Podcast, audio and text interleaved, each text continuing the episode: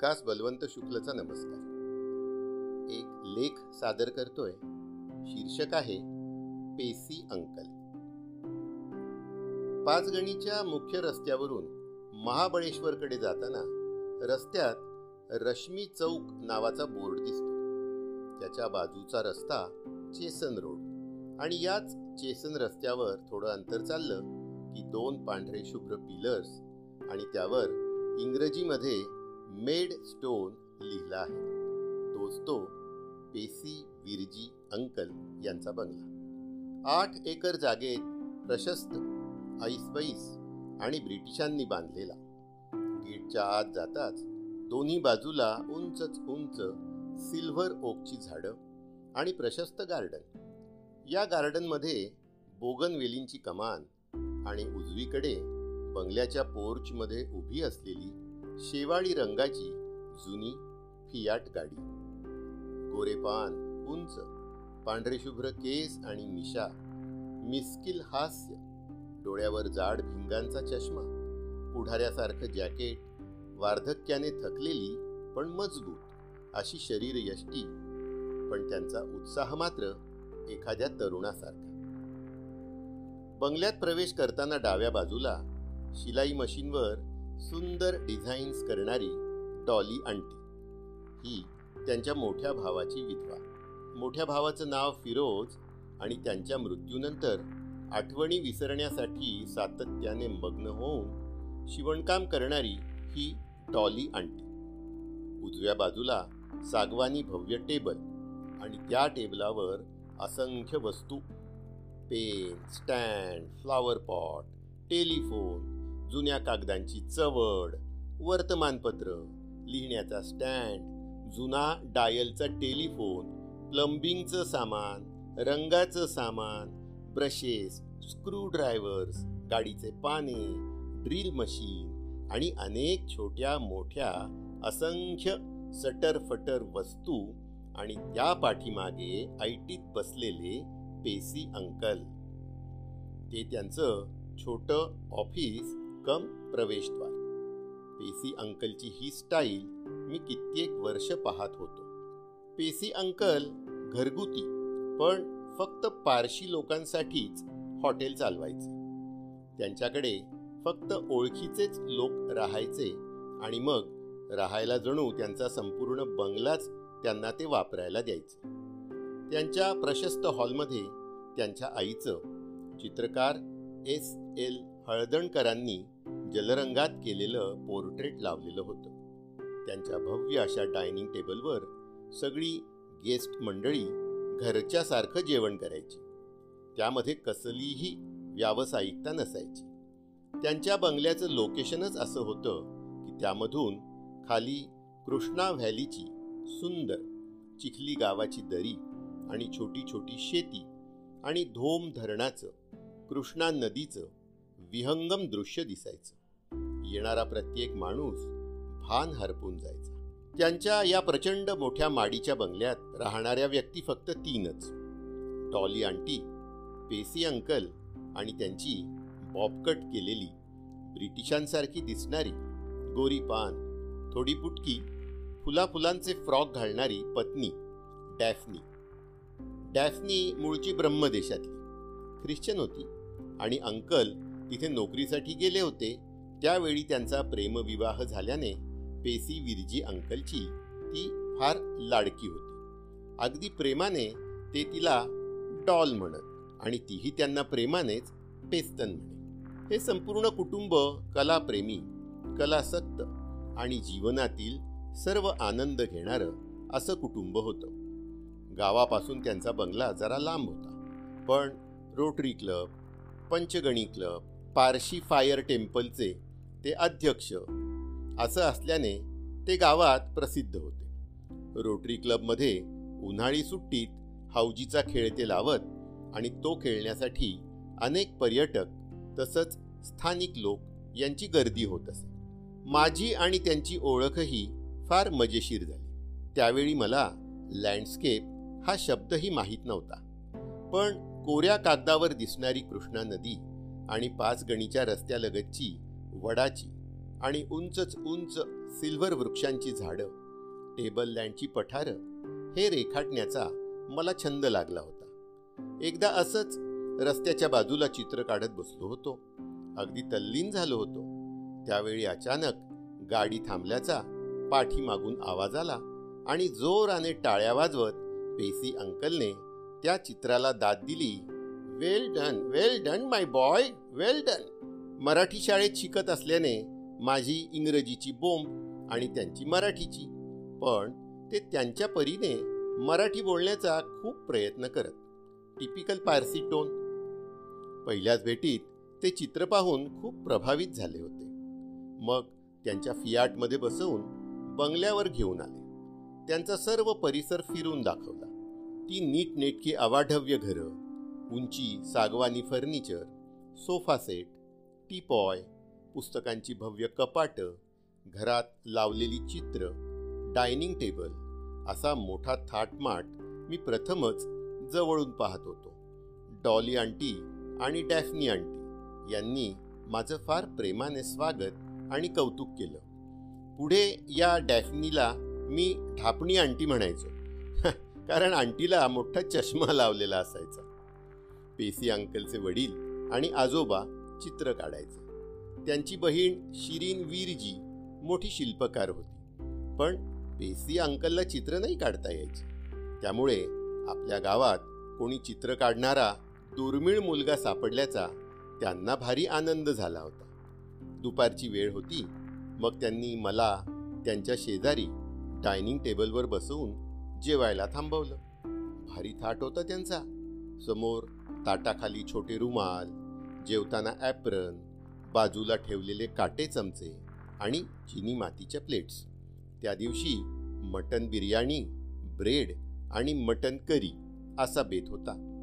काट्या चमच्याने मटन खाणं मला अजिबात जमत नव्हतं.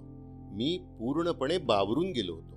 माझे सगळे पदार्थ प्लेट बाहेर पडत होते आणि तरीही पेसी अंकल हसत हसत मला म्हणत होते तू चांगला ट्राय करते.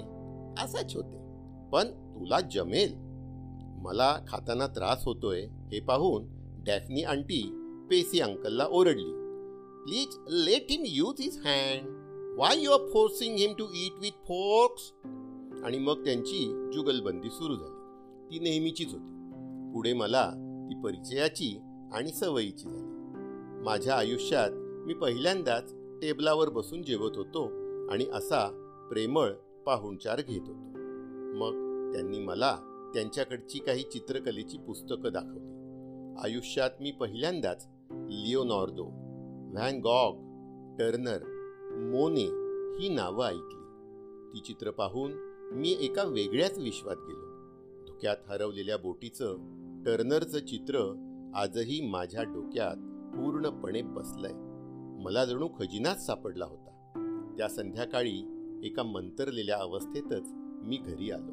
रात्रभर धुकं वारे हळणारी झाडं रेल्वे आणि टर्नरचं पुस्तक आणि पेसी विरजींचं आवाढव्य घर डोळ्यांसमोर सारखं सारखं दिसत होतं. मला चित्रात पाचगणीची थंड हवा धुकं वारे चित्रात दाखवण्याचा जणू नादच लागला आणि पेसी अंकलचं ते फेवरेट वाक्य असा इफेक्ट आला पाहिजे फॉकचा फॉगचा फील आला पाहिजे. हवा आला पाहिजे. फॉग एकदम पिक्चर मंदी घुसला पाहिजे. सतत डोक्यात ही वाक्य घुमायची. मी चित्र काढत होतो पण मला कोणतीच चित्र शिक्षणाची पार्श्वभूमी नव्हती. मी सायन्स शिकत होतो आणि माझा जीव चित्रांमध्ये अडकला होता. माझी तगमग पेसी अंकलना समजत होती. अरे दिकरा तू सायंटिस्ट नाही तू आर्टिस्ट आहे. तवा तू आर्ट कॉलेजमध्ये जा. लई शिकला पाहिजे तुला. त्यांचे ते शब्द मला नेहमी प्रोत्साहन देणारे ठरले. एकदा ठाण्याच्या ठाणे स्कूल ऑफ आर्टच्या निलिमा कढे मॅडम आणि वर्षा कुलकर्णी मॅडम पाचगणीत माझ्या घरी आल्या होत्या. माझी एक पत्र्याची पेटीच भरली होती निसर्गचित्रांची. ती चित्र त्यांनी पाहिली आणि मला आर्ट स्कूलची माहिती दिली आणि प्रोत्साहन दिलं. त्यानंतर मात्र चित्रकला कॉलेजला जाण्याचं मी मनोमन नक्की केलं. एकोणीसशे पंच्याऐंशी साली एके दिवशी मी घरातून बारावी सायन्स पूर्ण करून कोल्हापूरला पळून आलो. तिथे एक वर्ष मी फाउंडेशनचा कोर्स पूर्ण केला आणि नंतर पुण्याला आलो. कोल्हापूरला निसर्ग चित्रांची एक परंपरा आहे. त्यामुळे मी तोच निसर्गचित्रांचा ध्यास सातत्याने ठेवला. पुण्यात आल्यानंतर मी कमर्शियल आर्ट शिकण्याचा निर्णय घेतला. सुट्टीमध्ये ज्यावेळी मी पाचगणीला जायचो त्यावेळी मी पेसी अंकलच्या बंगल्यावर हमखास जायचो आणि बंगल्याच्या सभोवतालची पाचगणी परिसराची खूप निसर्गचित्र रेखाटायचो. अंकल ती चित्र पाहून खूप खुश व्हायचे. त्यांनी मला एक कल्पना सांगितली की मी पाचगणी परिसरातील सर्व निसर्ग चित्र काढायची आणि ती त्यांच्याकडे विकायला द्यायची. विकलेल्या चित्रांचे जे काय पैसे होतील ते सर्व पैसे मला देण्यात येतील आणि शिक्षणासाठी त्याचा मला उपयोग होईल. आणि कोणत्याही प्रकारचं कमिशन या व्यवहारात पेसी अंकल घेणार नाही परंतु चित्र मात्र खूप स्वस्त असली पाहिजेत. ही कल्पना मी ताबडतोब मान्य केली कारण मला कमर्शियल आर्टच्या शिक्षणासाठी आणि पुण्यामध्ये वसतिगृहात राहण्यासाठी खर्च येत असे. पेसी अंकल हे पाचगणी येथील प्रसिद्ध व्यक्तिमत्व असलं. त्यांचा प्रचंड मोठा आठ एकर परिसरातील मेड स्टोन हा वंश परंपरागत पारंपरिक बंगला असला तरी स्वभावाने मात्र ते अतिशय कंजूष होते. त्यांच्याकडे खूप आर्थिक संपन्नता असली तरीही कित्येक वर्ष जुनी असलेली फियाट गाडी ते वापरत असत. त्यांना आलेलं एकही पत्र ते कधीही फेकून देत नसत. उलट या पत्र आलेल्या पाकिटाचा भाग असेल तर तो पूर्णपणे उघडून त्याच्या पाठीमागे ते पत्र लिही आणि त्याचा उपयोग करे. आजही त्यातील काही पत्र माझ्याकडे आहेत. त्यांच्याकडे येणारे सर्व कामगार अतिशय कमी पगारामध्ये काम करत आणि त्यांच्या कंजूषपणाचे अनेक किस्से हे कामगारच मला सांगत असत. पेसी अंकल यांना एकूण तीन मुलं आणि एक मुलगी होती. त्यांची तिन्ही मुलं उच्च शिक्षण घेऊन इंग्लंडमध्ये स्थायिक झालेली होती. त्यांचे दहा दहा बारा बारा एकरामध्ये प्रचंड मोठे अलिशान राजवाड्यासारखी घरं होती. पेसी अंकल पावसाळ्यामध्ये कधी कधी तीन चार महिन्यांसाठी इंग्लंडला जात असत. तिथे वर्तमानपत्र वाचण्यासाठी दोन युरो म्हणजे एकशे साठ रुपये लागतात म्हणून ते वर्तमानपत्र अजिबात वाचत नसत. तिकडची एकही वस्तू घेत नसत. तिकडचं राहणीमान हे भारतापेक्षा खूप महाग आहे हे त्यांच्या मनाने खूप गांभीर्याने घेतलं होतं. त्यामुळे त्यांच्या कोणत्याही मुलाबरोबर त्यांचं पटत नसे. शेवटी मी आपला पाचगणितच बरा आहे आणि शेवटी मी पाचगणितच मरेन. असा निर्वाणीचा इशारा त्यांनी सर्व मुलांना नातवंडांना दिला होता आणि तो इशारा त्यांनी शेवटपर्यंत पूर्ण केला. पेसी अंकलने मला पाचगणी आर्ट गॅलरी आणि पाचगणी क्लब या ठिकाणी प्रदर्शन करण्यासाठी खूप मदत केली. त्याचप्रमाणे वेळोवेळी माझी चित्रकला विकत घेऊन माझ्या शिक्षणासाठी खूप मदत केली. त्यांची काही चित्रकलेची पुस्तकं मला दिली. इंग्लंडचे विन्सर अँड न्यूटनचे महागडे रंग चित्रांच्या बदल्यात मला दिले. एकदा राज्यपाल P C Alexander Mahatma Gandhi यांनी लावलेलं गुलमोहराच्या झाडाचं मी काढलेलं चित्र घेण्यासाठी विरजींच्या बंगल्यावर आले त्यावेळी पेसी अंकलचा आनंद गगनात मावत नव्हता. एकदा मात्र माझं शिक्षण पूर्ण झालं त्यावेळी मी पाचगणीला कायमचा राहण्यासाठी आलो होतो. असाच एके दिवशी मला पेसी अंकलचा निरोप आला. त्यांच्याकडे कोणीतरी जर्मनीमधून खास पर्यटक आलेले होते आणि त्यांना मेड स्टोन बंगल्याच्या पाठीमागचं कृष्णा व्हॅलीचं एक जलरंगातील चित्र हवं होतं. मी माझं सर्व चित्रकलेचं साहित्य घेऊन बंगल्याच्या पाठीमागे छानपैकी चित्र रंगवत बसलो होतो. चित्र रंगवत असतानाच माझा छान मूड लागल्यामुळे मी आणखी काही चित्र रंगवण्यास सुरुवात केली. पेसी विर्जिनच्या मेडस्टोन बंगल्याच्या पाठीमागे एक खूप मोठी स्टोर रूम होती. ती नेहमी उघडीच असे. दुपारच्या वेळी मला एक खुर्ची आणि एक छोटं टेबल चित्र ठेवण्यासाठी पाहिजे होतं म्हणून मी त्या स्टोअर रूममध्ये गेलो. तिथे सहजपणे माझी नजर एक चित्रकलेची फाईल कोपऱ्यात पडली होती. तिथे गेली. मी ती फाईल सहज उघडली तर त्यामध्ये माझी शिकत असताना काढलेली निसर्गचित्र होती. ही सर्व चित्र वेगवेगळ्या पर्यटकांना विकलेली आहेत असं मला पेसी अंकल यांनी सांगितलं होतं. आणि प्रत्यक्षात मात्र ही चित्र पेसी अंकल यांनीच विकत घेतलेली आहेत हे मला आता समजत होतं. आणि वेळोवेळी त्यांनी त्याचे पैसेही दिले होते. म्हणून पुढच्या क्षणी रागानेच मी ती फाईल घेऊन पेसी अंकल यांच्या ऑफिसमध्ये गेलो. पेसी अंकल त्यावेळी निवांतपणे पेपर वाचत होते. मी त्यांना विचारलं की तुम्ही तर माझी चित्र पर्यटकांना विकली आहेत असं सांगितलं. पण चित्र तर इथेच आहेत. पण तुम्ही पैसे मात्र दिले. जर चित्र विकली नव्हती तर तसं सांगायचं होतं मला. असं का केलं तुम्ही? त्यावेळी पेसी अंकल त्यांच्या खुर्चीतून उठले आणि मला त्यांनी कडकडून मिठी मारली आणि म्हणाले सॉरी दिकरा तू त्या वेळेला शिकायला आर्ट कॉलेजमध्ये पुण्यात होता आणि तुला पैशांची गरज होती. मी तुला मदत म्हणून पैसे दिले असते तर ते तू घेतले नसते याची मला पूर्ण खात्री होती.